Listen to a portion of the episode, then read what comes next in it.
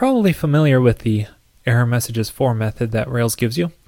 Well, this is a simplified variation of that method. Basically, all this does is accept the name of an object. It fetches that object from the instance variable, and then loops through all the error messages and spits it out with some HTML formatting. Now this method right here is pretty ugly. It's taking all this HTML tags, putting it directly in a Ruby string, and then it's concatenating all this HTML together and spitting out the result. And that, if you do too much of this, it gets a little cumbersome and difficult to maintain and so on. So let's look at some alternatives to clean this up and improve the quality of this code, so we don't actually have to have HTML embedded into our Ruby code. One alternative solution in this case is to use a partial, and in that case we can throw all this HTML code in a partial and maybe render that in our helper method here with render partial, and then maybe it's in a shared directory, and we could pass some local variables to it too, so that it has access to that. And that's actually a decent solution. It cleans up this helper method and leaves the best of both worlds. But let's say we really want to keep all this code together in one method. We don't want to split it up. And I just want to show you some alternatives to doing that.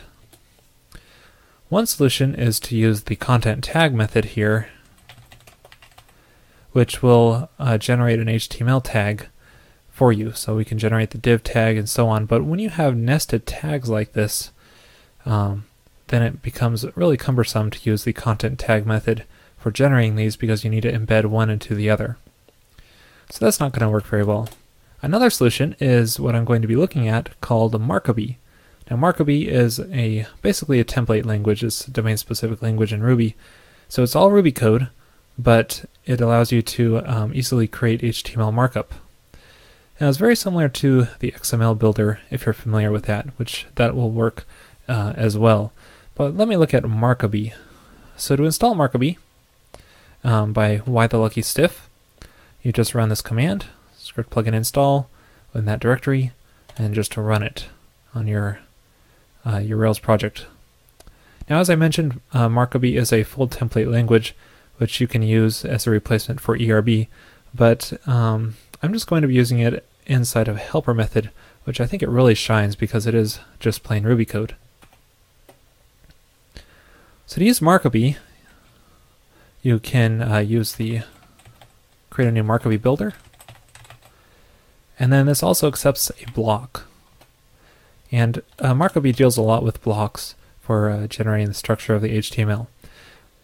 Now, unfortunately, I've had to get do a little bit of a hack to get this to work in helper methods. So what I do is pass two parameters. It's important that you pass self as a second parameter here, so that it has access to all the helper methods that you're normally access to. Otherwise, I just found it doesn't work as well. So what we can do here is put basically any HTML structure, just call methods as HTML tags, and it just works. It just generates them. So we can call div, in a block, h2 tag, rp tag, our ul, instead of a block, and the list element there. So that's basically the HTML structure in here. But of course I need to fill this in a little bit more. So to generate HTML tags, you just call methods like this. Pretty convenient with Markaby. And then to generate the ID parameter, you just call it as a method on the div element here, just like this, and then pass an exclamation mark, which will make it an ID, otherwise it will be a class. And you can also just pass other options on this as well, but I won't be doing that. Alright, so as you can see, you can either pass a block to it, or you can just pass a normal string. So in this case, we would just pass the string up here, and of course take off our h2 tag, because that will be automatically generated for us now, and pass a string as well.